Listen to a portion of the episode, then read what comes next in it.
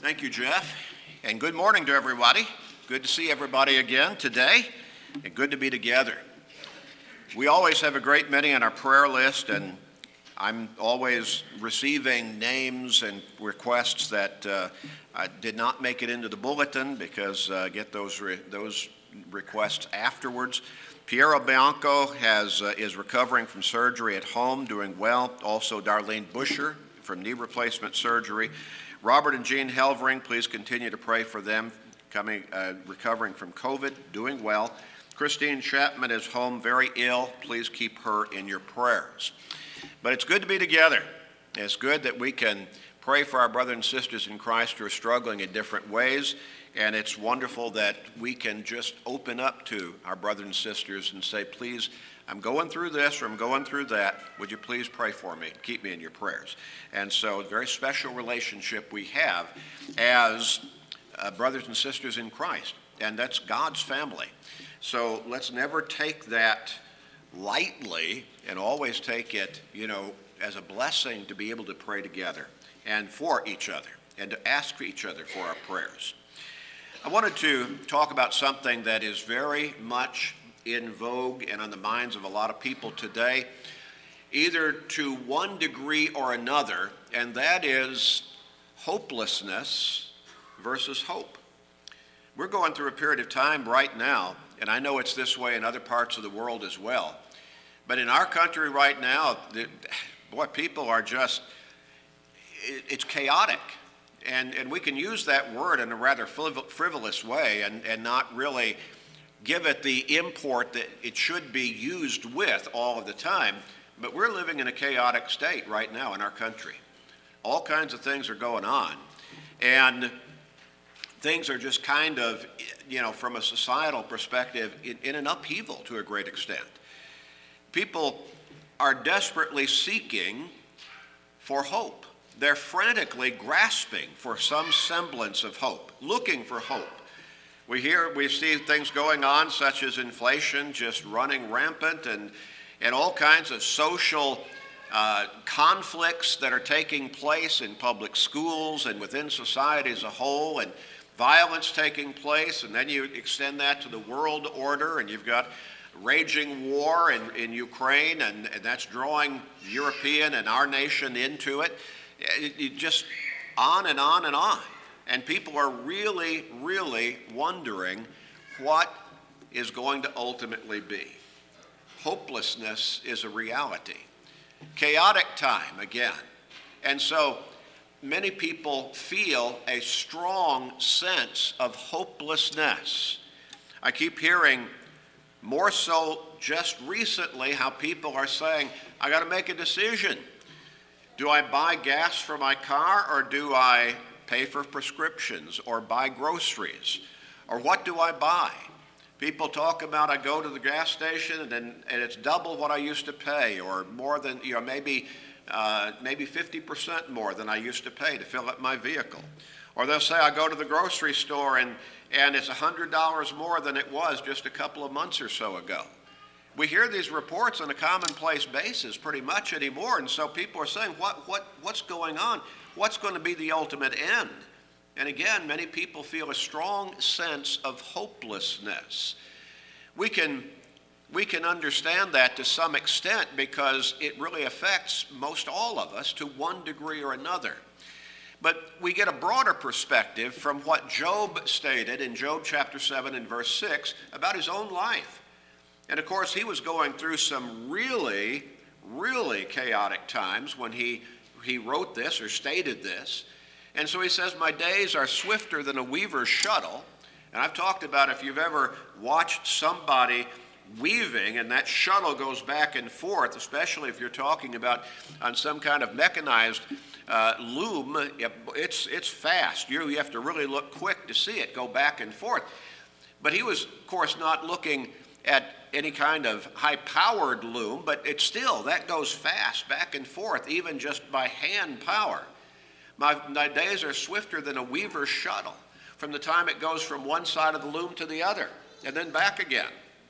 But then he goes on and says, and my days are spent without hope, without hope. have we ever stopped and thought about the person who is really living in a state of hopelessness? Their emotions is, I don't see hope in front of me. There are people like that around us. And again, more and more, to one degree or another, people are starting to experience and verbalize those kinds of feelings. Well, our question this morning that we need to think about, because we want to look at it from not just the perspective of our physical life in this world and dealing with the chaotic politics and the chaotic social structure and the chaotic uh, cultural, you know, rankering back and forth or even the violence that we keep reading about and hearing about, and even the war. But there are always wars, there are always revolutions going on all over the world. We just don't usually hear about much about most of them. But the question we want to ask comes from a spiritual perspective. And that is, are you ready? Are you ready to come out of hopelessness into real hope? A lot of people are looking for hope out there, but they're looking in the wrong places.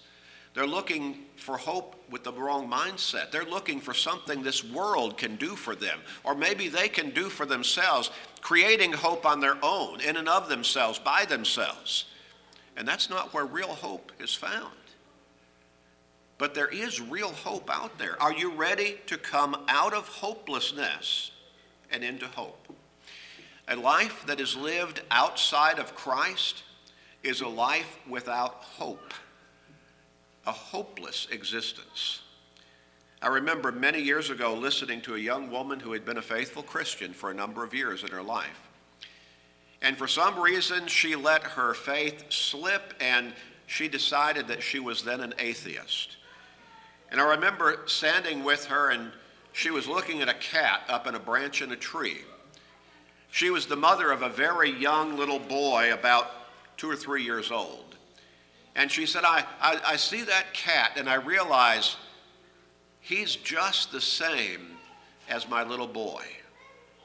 And I was, I was repulsed at that statement. I thought, don't try to tell me, and I should have spoken up more directly than I did. But don't tell me that that cat and your little boy are the same thing that cat's going to die and decay to the, to the soil again one day. Your little boy has a soul that's going to go on for eternity. But you see, if a person that pushes God out of their life, they have no hope. They're looking at hopelessness as the reality at the center of their life. In Ephesians chapter 2, beginning with verse 12, the Apostle Paul wrote this about just such a state. Again, a life lived outside of Christ is a life without hope. There's no explaining that away. There's no trying to, you know, kind of brush it around the edges. It's a hopeless existence. This is how Paul put it. He's writing to Christians in Ephesus. And so, probably mostly from a Gentile background, not a Jewish background. And he says that at that time you were without Christ. You were without Christ being aliens from the commonwealth of Israel and strangers from the covenants of promise. And here is the key statement it relates to that first statement you are without Christ. And then he says, having no hope and without God in the world. Having no hope. Why? Because you are outside Christ. You are without Christ. And when you're without Christ, you're without God. There is no hope in a life lived outside of Christ. And I can say that no matter what unbelievers might try to say to, again, smooth that over, try to paint some degree of hope, there is no hope. It's a hopeless life. It's a hopeless future that you're looking toward. It's no matter what the devil might try to, in some way or another, portray it's no big deal. Yeah, sure, there's hope. There's lots of hope. No. What did Paul say? When you were without Christ, you had no hope because you were also without God. The two go together. Now, the next verse, verse 13, is the contrast to that. He's writing to these same Christians to whom he said, before you became Christians, when you were outside of Christ, you had no hope. You were without God. In verse 13, though, he uses that strong word of transition, but. But now, in Christ, you who once were far off have been brought near by the blood of Christ. You are outside Christ, you are without Christ, and therefore without God, but now in Christ. You have been baptized into Christ. Romans 6 and verse 3, Galatians 3 and verse 27. And now you have been brought near by the blood of Christ. The big contrast there. Paul, when he wrote his first Timothy letter, his first letter to Timothy, chapter 1, verse 1, he identified himself as Paul, an apostle of Jesus Christ, by the commandment of God and, and our, our Savior and the Lord Jesus Christ, our hope. Now, he is not just the hope of those who might say, Yeah, I believe in Jesus. He's the only hope for mankind. When we look a little further in Colossians chapter 1 and verse 27, notice to them, God willed to make known what are the riches of the glory of, the, of this mystery among the Gentiles, which is Christ in you, the hope of glory. And we're talking about a spiritual glory, a heavenly glory, and it's a glory that this world cannot offer because it's only in Christ. And it's only in a life that is lived in Christ, faithful and dedicated to Him. In 1 Thessalonians chapter 1 and verse 3, we, we, we find a statement about why and how our life has meaning because we're faithful, dedicated Christians.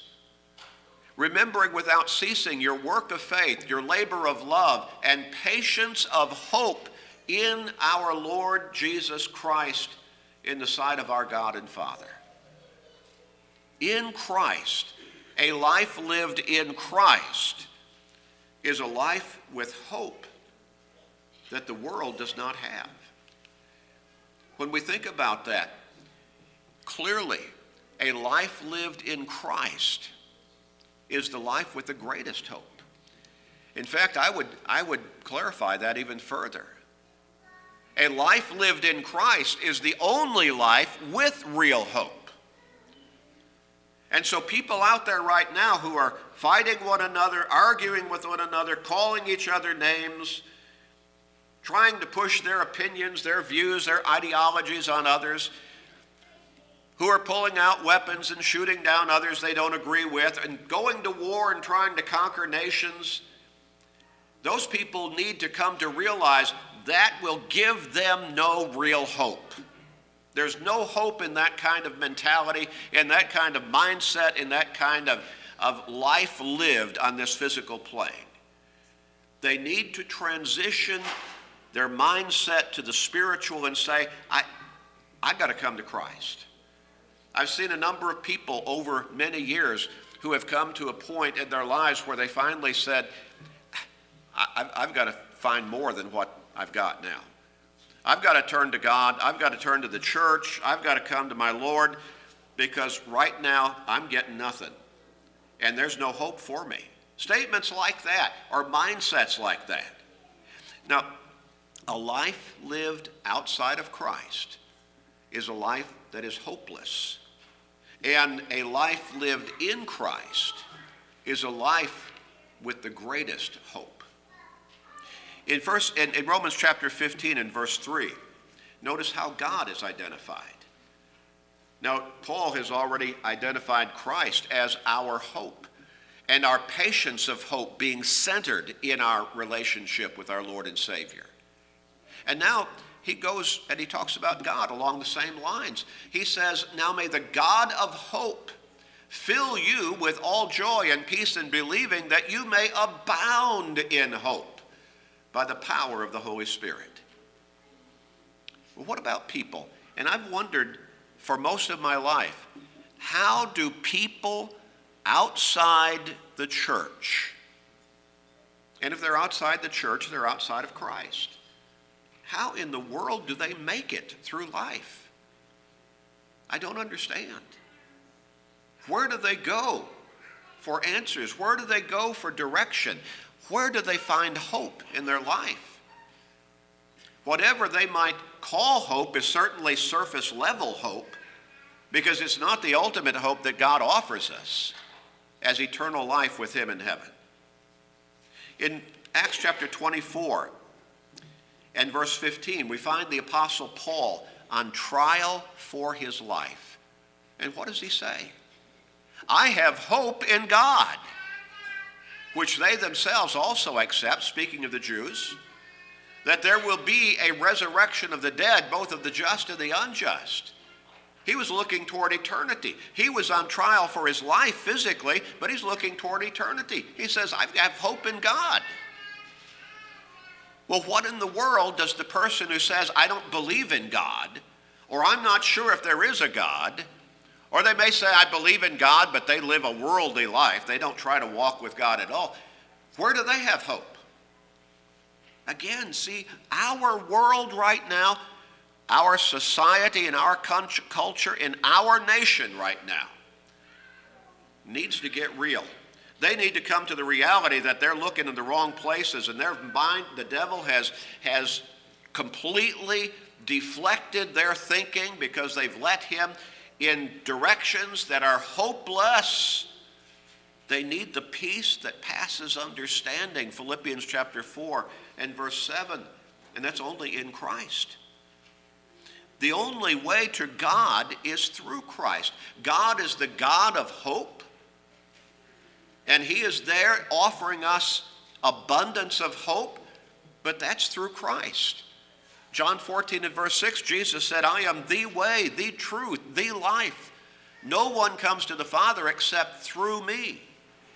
In Luke chapter 10 and verse 16, Jesus goes further and he says, He who hears you hears me speaking to his apostles. He who rejects you rejects me. Well, why? Because you're teaching my teachings, what I've told you to teach. And then he goes on and he says, And he who rejects me rejects him who sent me. And that's God. We cannot walk with God in faithfulness outside of Christ. And if we're walking with Christ in faithfulness and dedication, we're walking with God. We look at 1 John chapter 2 and verse 23. John the apostle wrote along the same line, whoever denies the son, that is Christ, does not have the father either. And he who acknowledges the son has the father also. And then he goes on in 2 John chapter 1 and verse 9, and he says, Whoever transgresses and does not abide in or live in the doctrine of Christ does not live in Christ. And that includes living by his teachings, does not have God.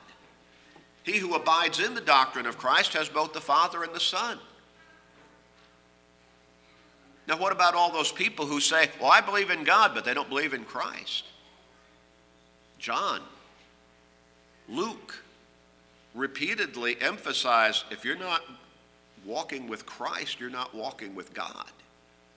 If you're not in Christ, you're not with God.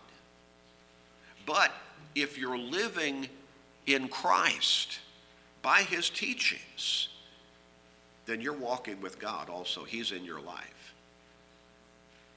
Again, where is hope without God? God is the God of hope. He wants to give us abundant hope. But outside of Christ, we don't have that hope. We don't have access to it. If a person does not live in Christ, that person does not have God, and God is the God of hope. The only way to God is through Christ. The gospel message is the message of hope that God sent his son to bring to this earth the message of hope. Think about that. People are looking for hope. They're looking for somebody, and so much of the time they're looking for some government to give them hope. How about the governor of the universe? How about the creator of all things? He sent his son to bring us the message of hope, which is the gospel.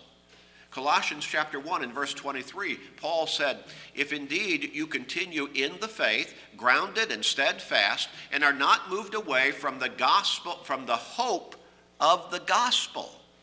The hope of the gospel, which you heard, which was preached to every creature under heaven, of which I, Paul, became a minister. The gospel message that God sent his Son into this world in the physical form of Jesus the Christ, bringing that message of forgiveness and redemption and salvation through him as our Savior, and his going to that cross and dying thereon to pay the price for the guilt of all of our sins for all time, all mankind. Hebrews 2 and verse 9. He tasted death for everyone so that we could have the opportunity to be forgiven through his life given on that cross as the perfect sacrifice. And we could have, and we're not talking about hope as we usually use the term in our, in our common mindset, physical mindset. I hope this happens. I hope that happens. Those are wishes to a great extent. But he's talking about giving us the hope, which is not just the desire, but the expectation, the promise of fulfillment through Jesus Christ. As we're baptized into Him, the blood that He shed on the cross cleanses us of the guilt of our sins. And we just remembered that sacrifice and that shedding of blood, which signifies His death on that cross a few moments ago as we partook of the Lord's Supper. That death on the cross, that was the sacrifice through which God offers us hope. Hope of eternal life with Him. Now, the gospel message is the message of hope. Again, it's centered, that message is centered in our Lord and Savior Jesus Christ. Paul said, I'm not ashamed of the gospel of Christ, for it is the power of God to salvation to everyone who believes, for the Jew first and also for the Greek. When Jesus was ready to ascend back to heaven, after dying on that cross, being put in the tomb, rising, rising up from that grave, victorious over death, and then appearing to multitudes of people for a period of 40 days, he was ready to ascend back to heaven. And he told the apostles, I want you to go out and preach this message of hope to everybody, everywhere, in every generation. Go into all the world, preach the gospel to all creation. He who believes and is baptized shall be saved. But he who does not believe shall be condemned. The message of hope centered in Christ and what he did for us. You see, this world is really not where our real hope is found. Our only real hope is salvation and eternal life through Jesus Christ. In 1 Thessalonians chapter 5 and verse 8, let us who are of the day be sober, putting on the breastplate of faith and love, and as a helmet, the hope of salvation. But again, not a wild wish, an unrealistic dream. That's not how hope is used there. The expectation of the fulfillment ultimately of our salvation being realized in an eternal home with God and Christ and the Holy Spirit in heaven. Titus 1 and verse 2 in hope of eternal life, which God, who cannot lie, promised to those, uh, promised before time began. God offers us that hope if we will come to Him through Christ. And God cannot lie because it's against His very nature. We look then at Titus chapter 3 and verse 7 that having been justified by His grace, we should become heirs according to the hope of eternal life. That's where our real hope is. It's not in accumulating more money or buying more things that money can buy or raising massive armies and then somehow conquering nations that we want to take over or put down or whatever. It's the hope of eternal life, salvation through Christ. In Acts chapter 4 and verse 12, again, that is centered in Christ. Peter said, Nor is there salvation in any other, for there is no other name under heaven given among men by which we must be saved. The Apostle Paul in Romans 6 and verse 23 gave us both sides of the spectrum, so to speak. He said, The wages of sin is death. And this world is caught up in the darkness of sin. Jesus said so. In Matthew chapter 7, verses 13 and 14, he said, Most people are going down the wrong road to eternal condemnation. But the wages of sin is death. But, transition word again, the gift of God is eternal life in Christ Jesus our Lord. We see over and over again our only real hope is in Christ. We can say in God through Christ. We're called to salvation through the gospel. Second Thessalonians chapter 2, beginning with verse 13, Paul wrote, We are bound to give thanks to God always for you, brethren, beloved by the Lord. Always. Because God from the beginning, God from the beginning chose you for salvation through sanctification by the Spirit and belief in the truth to which he called you by our gospel for the obtaining of the glory of our Lord Jesus Christ.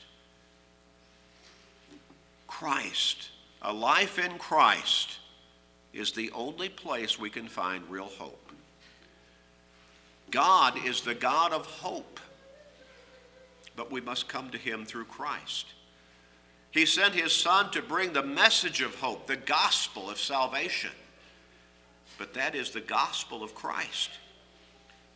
And our only real hope is salvation and eternal life, and that is only through Christ. Only through Christ. Mankind's only true hope is in the love of God expressed through our Lord and Savior Jesus Christ. For God so loved the world that he gave his only begotten Son, that whoever believes in him should, should not perish but have everlasting life. The Apostle Paul wrote in Romans 5 and verse 8 God demonstrates his own love toward us, in that while we were still, still sinners, Christ died for us. In Christ, living a life of faithfulness and dedication to Him, we can confidently wait. We can, with confidence, look forward to the ultimate realization of our hope. The expectation, yes, God has already promised me the fulfillment of this hope through the glorious appearing of our Lord and Savior when He comes again on that final day of judgment. Titus 2 and verse 13, looking for the blessed hope and the glorious appearing of our great God and Savior, Jesus Christ. 1 Peter 1 and verse 13, therefore gird up the loins of your mind, be sober, and rest your hope fully upon the grace that is to be brought to you at the revelation of Jesus Christ. This hope serves as an anchor for the soul. People are looking for an anchor in their lives, they're looking for hope. This hope of forgiveness, redemption, eternal life through salvation in Christ, eternal life in heaven, that's our anchor for our soul. It gives us purpose, it gives us meaning, it gives us direction. It helps us to be able to smile even during the most dire times and most trying times. This hope we have as an anchor of the soul, both sure and steadfast. How blessed we are to have, us, have a God who loves us so much that he gives us such hope. Hope that the world cannot provide.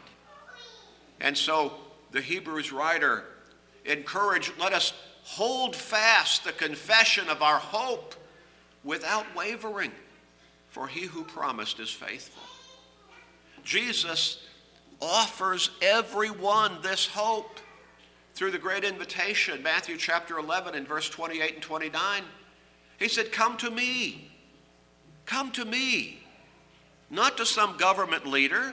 Come to me, all you who labor and are heavy laden, and I will give you rest. Take my yoke upon you and learn from me, for I'm gentle and lowly in heart, and you shall find rest for your soul. In Christ, there's hope. You can find real hope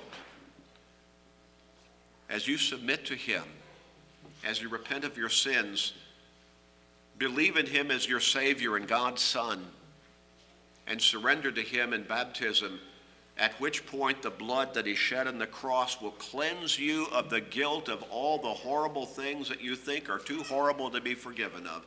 You'll be forgiven. You'll be reborn spiritually. You'll be made new spiritually. 2 Corinthians 5 and verse 17 and you will be assured of that hope that God sent him to bring to you through the gospel message. Don't give up. Don't give up. Jesus offers you real hope. If you need to come at this time, for whatever reason, to be baptized for the prayers of the church, Jesus is waiting. Won't you come as we stand together and sing?